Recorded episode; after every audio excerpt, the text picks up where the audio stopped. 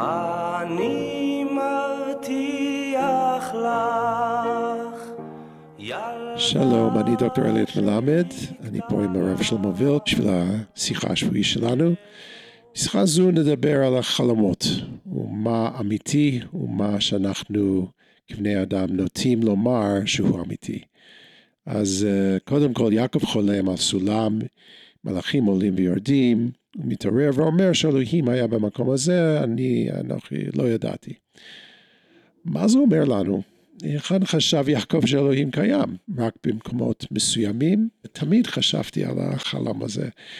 או שמקום שאילו מתרחש בתוך מוחו שלו, אולי זה המקום שאלוהים uh, נמצא. טוב, אני חושב שקודם כל, העולם העתיק, כמו העולם שלנו, תמיד שואל או רוצה אה, להיפגש עם מה שמעבר לחיים. כולם רוצים אקסטזה. אקסטזה פירושה למצוא איזה נקודה שבה יש איזה מעבר, the rabbit hole, כן, מאורת הארנב של אה, אליס, של אליסה בארץ הפלאות, שאנחנו מחפשים איזה, איזה מאורה, איזה hole, איזה tunnel, למצוא את הדרך שלנו לצאת מהמנדיין, לצאת מהעולם הרגיל, לצאת מהשגרה, לצאת ולהתגבר על החיים הרגילים. ואנשים מחפשים אקסטזות. בשביל זה המציאו סמים, והמציאו מין, כלומר לא המציאו מין, אבל יחסי המין כערך אקסטטי ולא כערך משפחתי. אמ, המציאו קברים, כלומר הערצה ופולחן של קברים שהולכים לקבר וחושבים שדרך הקבר, כיוון שיש שם מת, אז אולי יש שם איזו מחילה שמביאה לשאול, ולשם, ואנשים כתבו, אה, אה, בנו, בנו אה, מגדלים בשביל להגיע לשמיים. אנשים מחפשים את הדרך להגיע לאלוהים. וכשנגיד במיתולוגיות הבבליות, אנחנו מכירים את זה שכש... מרדוך, בן האלים, אה, מצליח, מנצח באיזושהי מלחמה, אז, אז, אז הנומה אליש מתאר, אליש מתאר, הסיפור הבריאה הבבלי מתאר איך האלים אומרים לו, תבנה פה עיר ותקרא לה בבל, ובבל פירושה בב-אל, שער השמיים. ויכול להיות, ככה חושבים כמה מהחוקרים, שאולי יעקב אבינו כשחולם חלום עם מלאכים, והוא אומר, אין זה כי אם בית אלוהים וזה שער השמיים, הוא טוען, לא, זה לא אצלכם בבבל, שער השמיים הוא פה, פה נקרא בית אל, והוא קורא לזה שער השמיים, שפירושו בב אל, כן? שער השמיים הוא שער, שער לאל. אז ממילא אני חושב שהמאבק הזה בין הדתות כולם, איפה שער השמיים? עכשיו, באמת הנוכחות האלוהית, אם ניקח, אתה שואל אותי על איפה אלוהים קיים, אם אלוהים קיים בכל מקום או רק במקומות מסוימים. אז תראה, בעולם האנימיסטי, דהיינו שלכל אבן ולכל דבר יש נשמה ורוח והתקשרות וכולי, היה הרבה יותר קל להאמין שיש אלוהים במקומות האלה באותה מידה כמו אצל בני אדם.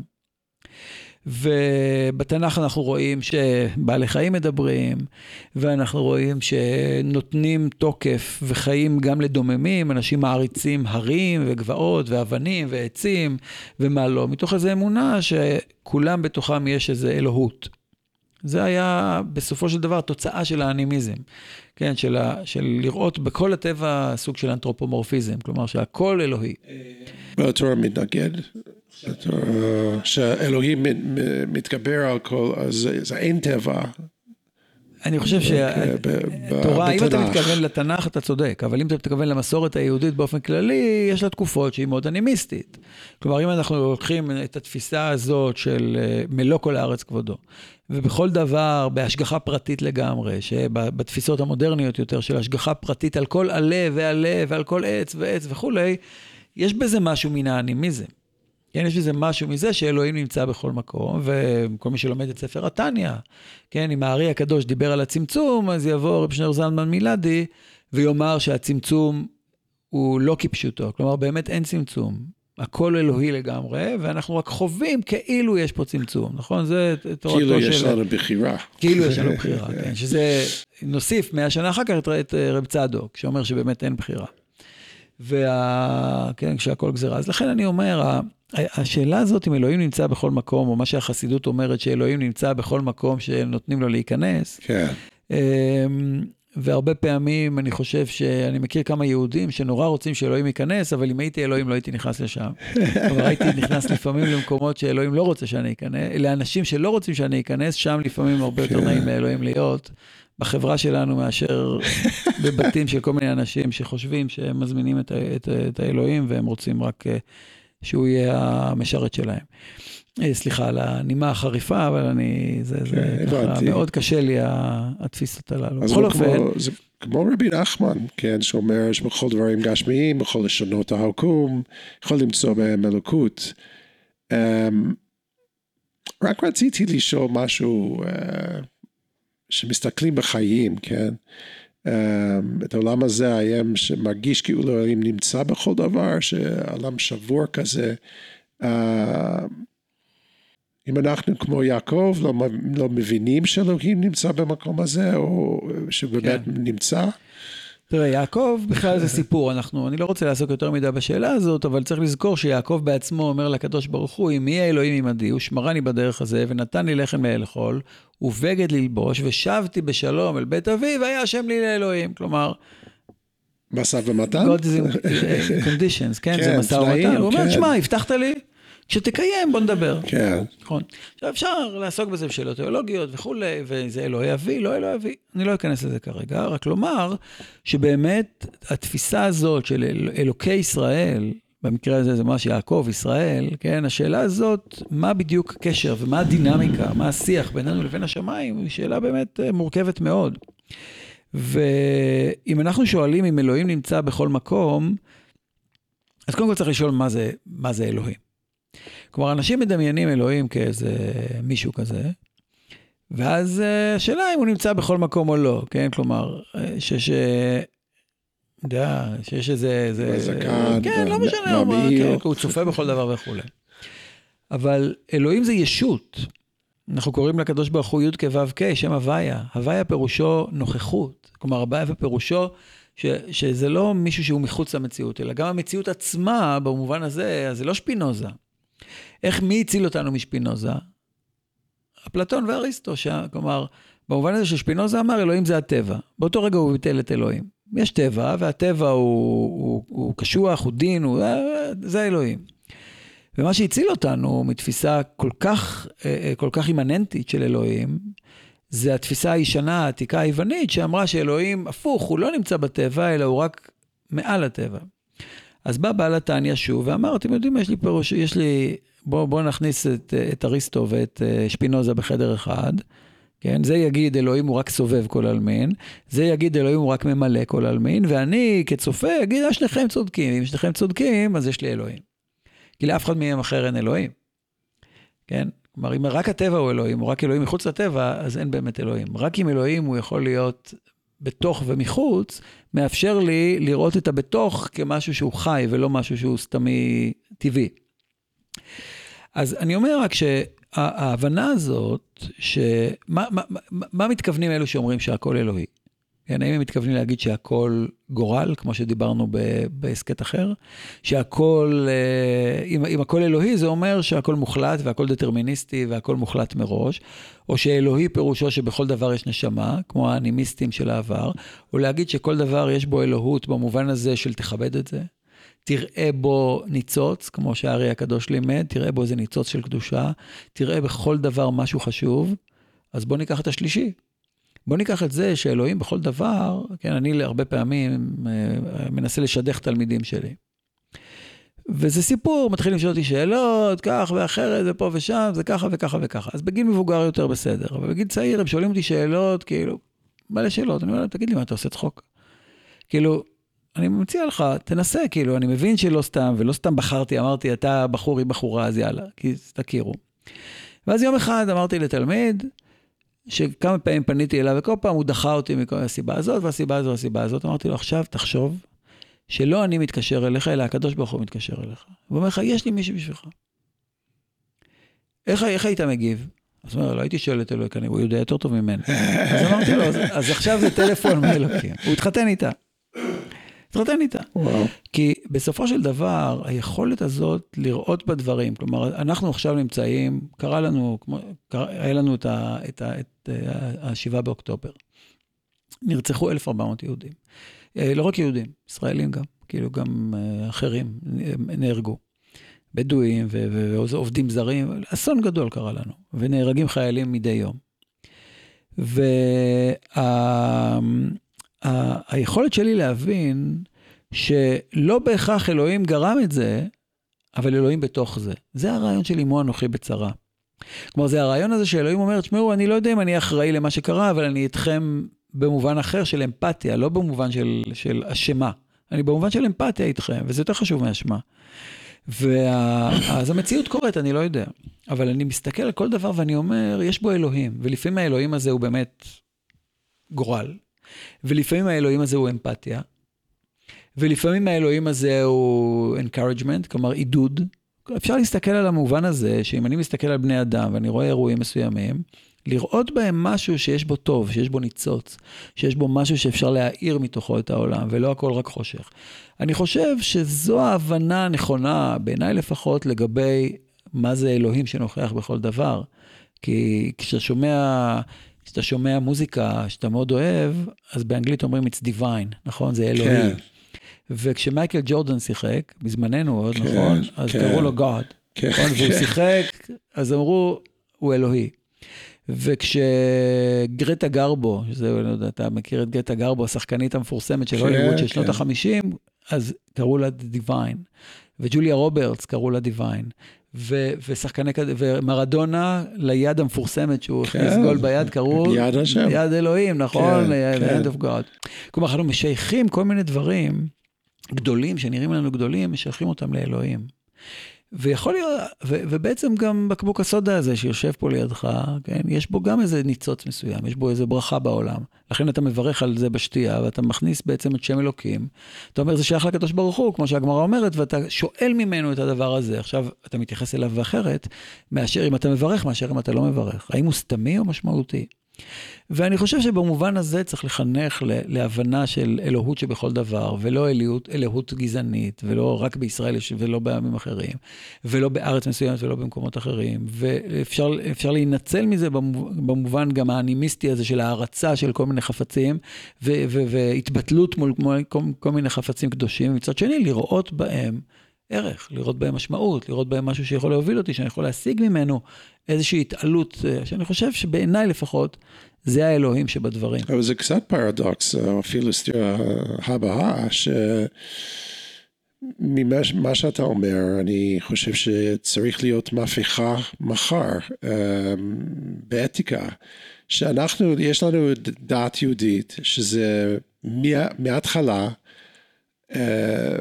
הבדלה, מבחין בין זה ולזה, מבדיל בין זה לזה, ישראלים וגויים ודה דה דה דה דה. אז עכשיו אנחנו אומר, אומרים שיש uh, רוח אלוקים בכל דבר, ואנרגיה וקצת אנימיזם והניצוצות. Uh, אני, קשה לי uh, לייחד את כל זה ביחד, להגיד שאנחנו uh, עם לבדו, ואנחנו לא כמו כל העמים, ואנחנו אה, אפילו לא, לא, הבקבוק יין שלי, כשאתה לא יהודי, אתה לא יכול uh, לשרת אותי. בצד שני, אנחנו אומרים שאלוקים בהכל, אז אני הייתי חושב שיהיה מהפכה בהלכה, אם זה באמת הערכים שלנו. כן, אז אולי כדאי, אה, אני יודע, לחזור להגות האנושית בכלל, היהודית, וגם ודאי להגות של הרב קוק, ולתאר את זה באופן אחר. אז קודם כל לגבי הפרדות, אני מסכים, אתה צודק. אני עצמי, לא רק שאני לא שותה יין שנגע בו גוי, אלא אני גם לא שותה יין שנגע בו יהודי חילוני. שלא שומר שבת. אלא אם כן הוא באמת המשפחה, אני בא ממשפחה חילונית, אז אה, כאילו, אז בתוך המשפחה כן, אבל מחוץ למשפחה, אני לא נוגע ביין, אני לא שותה יין שנגע בו גם חילוני. עד כדי כך. ואני מאמין גדול בזה שאין הבדל ביני לבינו. אני מאמין גדול שלשנינו יש צלם אלוקים ושנינו יהודים כשרים, והקדוש ברוך הוא, אני לא בטוח את מי הוא אוהב יותר ופחות. ואז מה? אז אני, אני אענה לך, מה לפחות ההבנה שלי, כשהרב קוק נגיד מדבר על זה, באורות הקודש, באריכות גדולה מאוד, הוא מתאר מצב שבו יש הבדל בין אידיאליזם לריאליזם. כלומר, באופן אידיאליסטי, ולא, וגם באופן ממשי, אבל בעולם בתהליכים של העולם, הרי הנביאים אומרים שבסופו של דבר, בחזון של אה, ישעיהו וזכריה, כל הגויים יבואו לחוג את חג השם בירושלים, וכולם יתאספו סביב. ויש איזו הבנה שהיא בעצם אומרת, אני לא יודע אם זה יקרה שכל הגויים יבואו לחגוג את חג הסוכות בירושלים, ולא עליהם יהיה הגשם וכל הנבואה הנפלאה הזאת, אבל היא אידיאל, אידיאליסטית מדי. פנטזיה אפילו, נכון? אה, אוטופיה. אבל מצד שני, היא רק אומרת לי ש... שההתנשאות של עם ישראל בעולם, או התפיסה שהרב קוק בעצמו מעצים אותה מאוד, היא רק כלי בשביל לקדם את העולם ולהביא ערכים לעולם, אבל לא כ- כמשהו שיש לו ערך עצמי נצחי. כלומר, כאשר אנחנו מבדילים, נגיד הרב קוק לגבי, אני גם צמחוני, צמחולי, אני לא אוכל בשר באמצע השבוע. ובשבת, לפעמים כן ולפעמים לא. ו... אז הרב קוק כתב שהבעיה בצמחונות, שהוא בעצמו גם היה אכל באמצע השבוע בשר ולא בשבת, אה, אה, סליחה, הפוך, בשבת הוא לא אכל, בשר, אכל בשר, אז הוא כותב שברגע שאנחנו מרחמים על חיות, אז אנחנו בעצם משווים חיות ובני אדם, ואז בסוף אם מתאכזרים לחיות, יתאכזרו גם לבני אדם. במקום ששוחטים פרה, ישחטו גם בן אדם. כן, פרפרזה על אה, ישרפו ספרים. אבל, אז למה אני צמחוני? כי אני מאמין שהתורה בערך הפנימי שלה אסרה לאכול בשר, בגלל שיש ערך חיים, חיים של בני אדם, יש להם זכות לחיים. רק הזכות לחיים של, בני, של בעלי חיים, בסוף במקום לקדם אותנו ואת האנושות כולה למקום של חשיבות של ערך החיים, היא מורידה את ערך החיים, במקום שבהמה תהיה כמו אדם, אדם נהיה כמו בהמה. ולכן התורה אמרה, אוקיי, עדיף שתאכלו בשר. Right, so it was a concession, אה, basically. נכון, Yeah. לגמרי. כן. אז אותו דבר במובנים אחרים גם. כלומר, המובן הזה שאני מסתכל על, ה- על הגויים מסביבנו, על הלא יהודים מסביבנו. חלקם הגדול, כאילו, הם, יש לי חברים טובים, ואני מעריך אותם, ויש עובד זר אצל, אצל, אה, שגר אצלנו בבית בשביל ההורים, שהוא באמת אדם מופלא.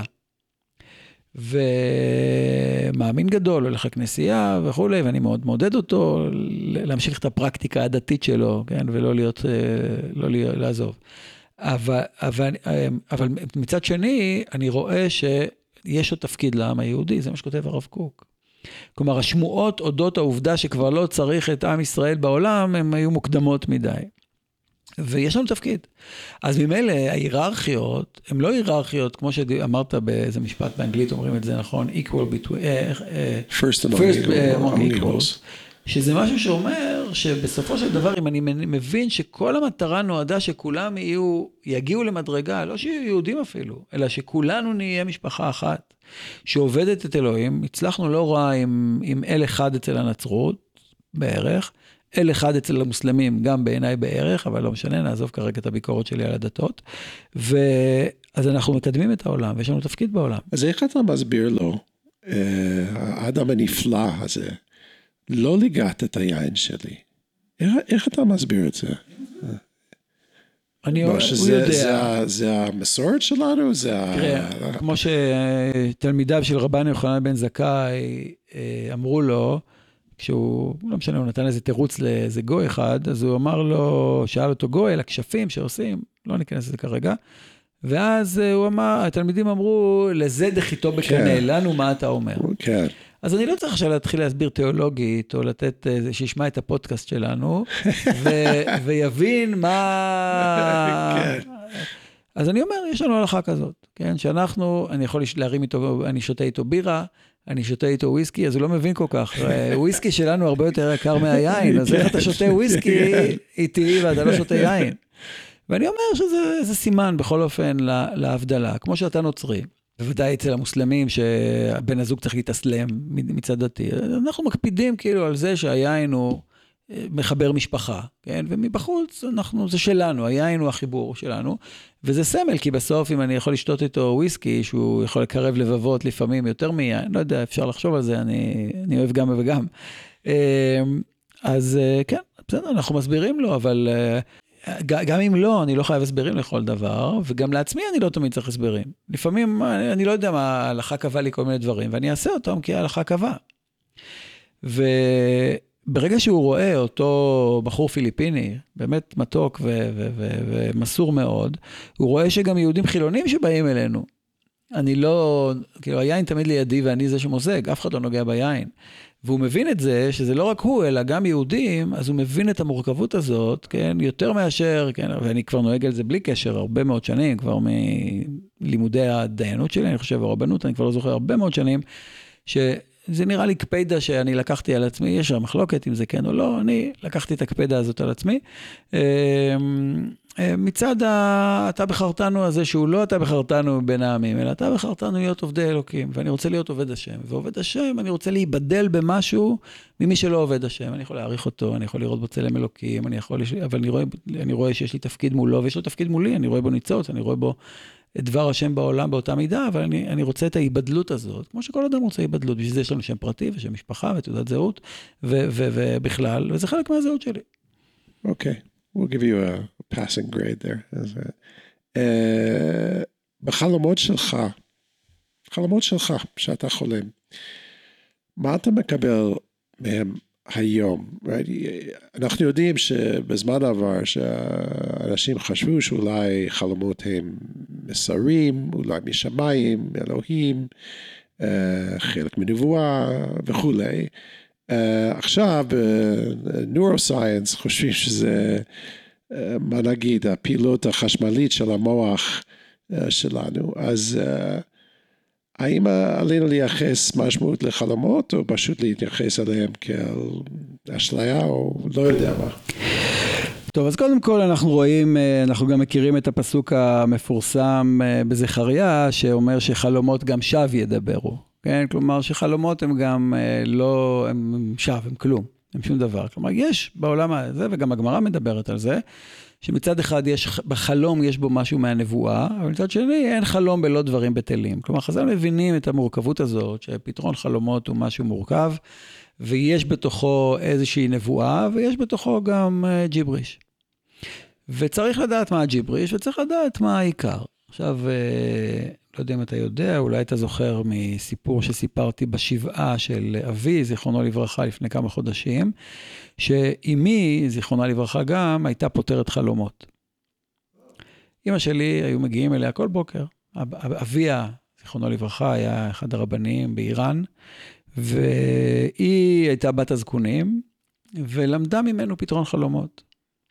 והיא הייתה אישה לא דתייה. אבל פתרון חלומות, אנשים באו אליה. עכשיו, אני זוכר בתור ילד שיושב שם ושומע. עכשיו חשבו שאני כן מבין, לא מבין, לא יודע, והקשבתי. הייתי מאוד מקורב לאימא שלי, וזיכרונה לברכה, והיא, הרבה פעמים, מה שהיא אמרה קרה. עכשיו, אתה יודע, אני ציניקן, ואני לא מאמין בהרבה דברים וכולי, אבל, ואני גם לא אגיד בגלל שראיתי בעיניים, אלא בגלל שאימא שלי אמרה לי שזה ככה. ואני שומר מסורת. כלומר, המובן הזה שאני לא יכול לזלזל בזה מאז. כלומר, אני לא יכול להגיד, אה, זה סתם וחלומות שווא ידברו וכולי. וגם ידע לבור את המוץ מהתבן, כלומר, לבור את התבואה מהמוץ. כלומר, למצוא איך, אה, איך, אה, מה, מה, מה נכון ומה לא נכון, מה זה סתם רעש רקע ומה זה הדבר עצמו.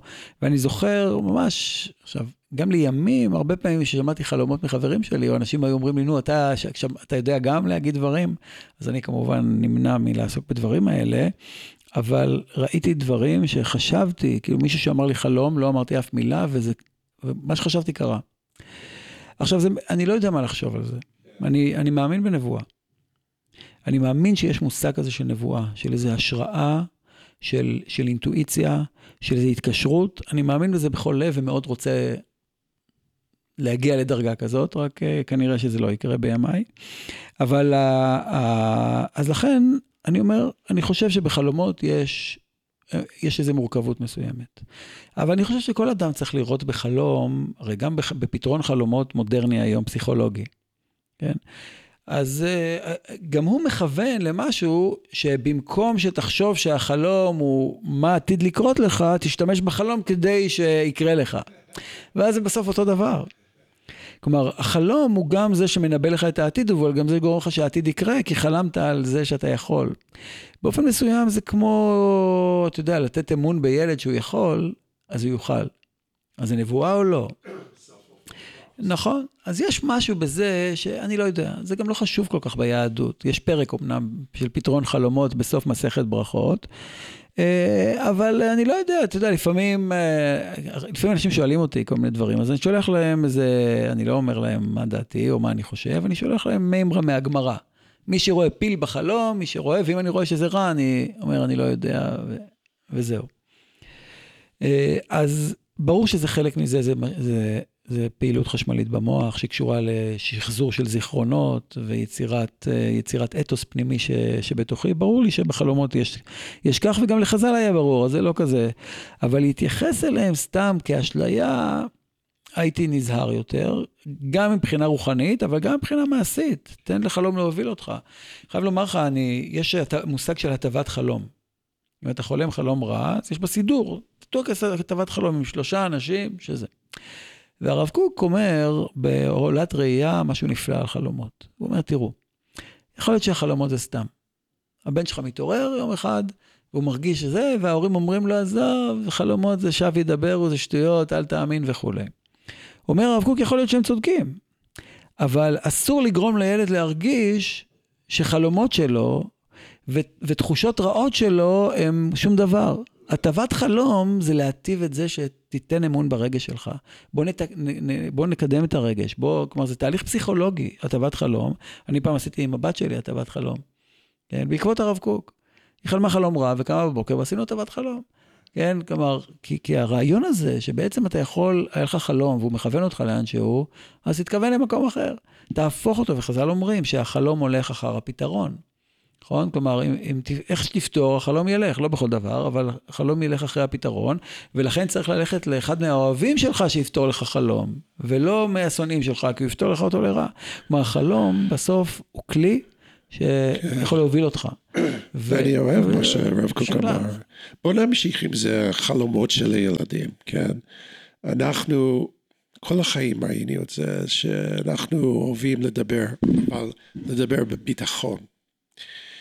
על מיהו מציאות ומהו חלום, אה, העולם האמיתי ועל זה שזה פנטזיה. לכל אחד יש פרשנות שונה על אם העולם האמיתי הוא של למשל בנקאות, כלכלי, מחסר, זה עולם אמיתי, זה פרגמטי.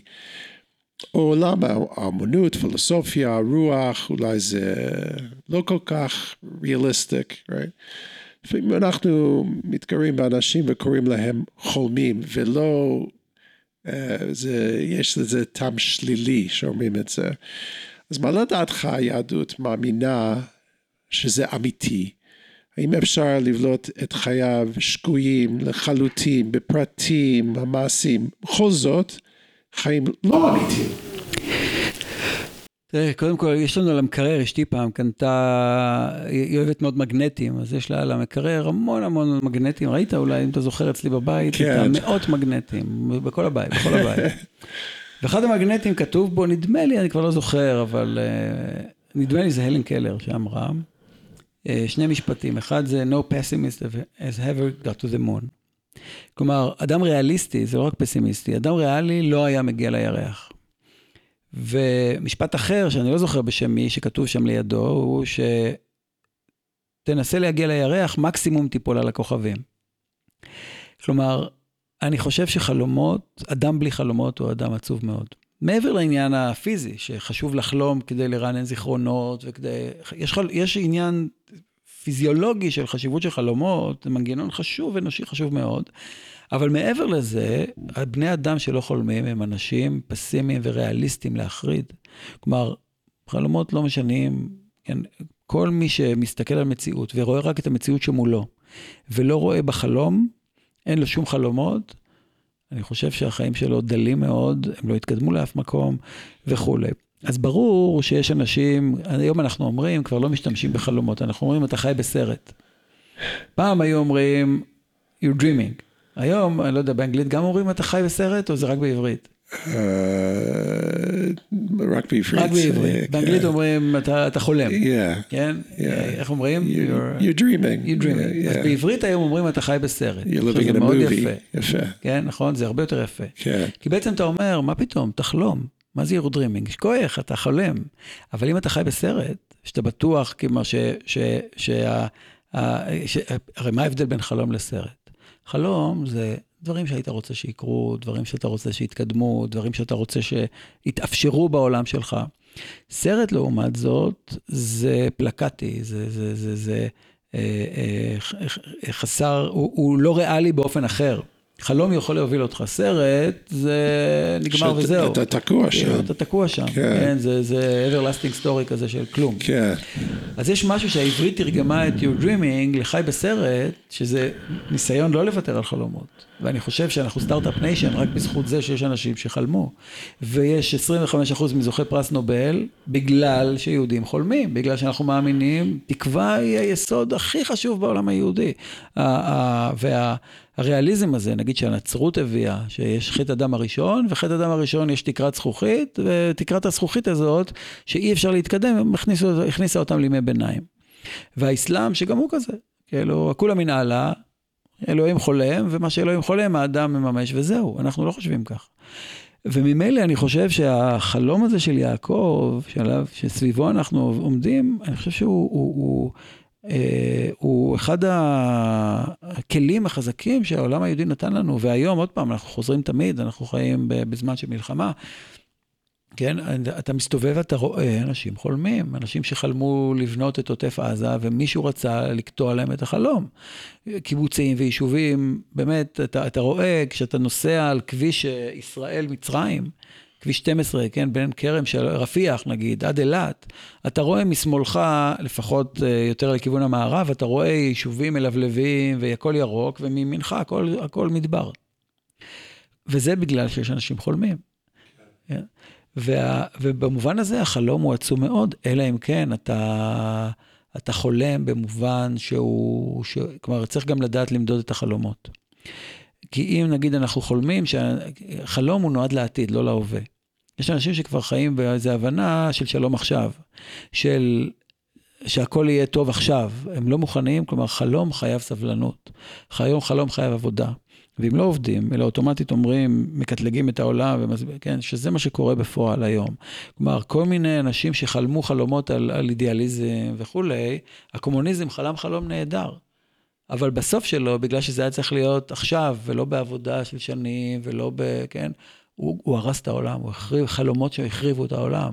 מה שקורה בארצות הברית, שדיברנו על זה, זה, זה החלומות הללו של אנשים שחושבים שאפשר לקחת את הכל ולסדר אותו, שהכל יהיה בסדר, ו, וכל מי שמעז לסדר, לשנות מהסדר, ש...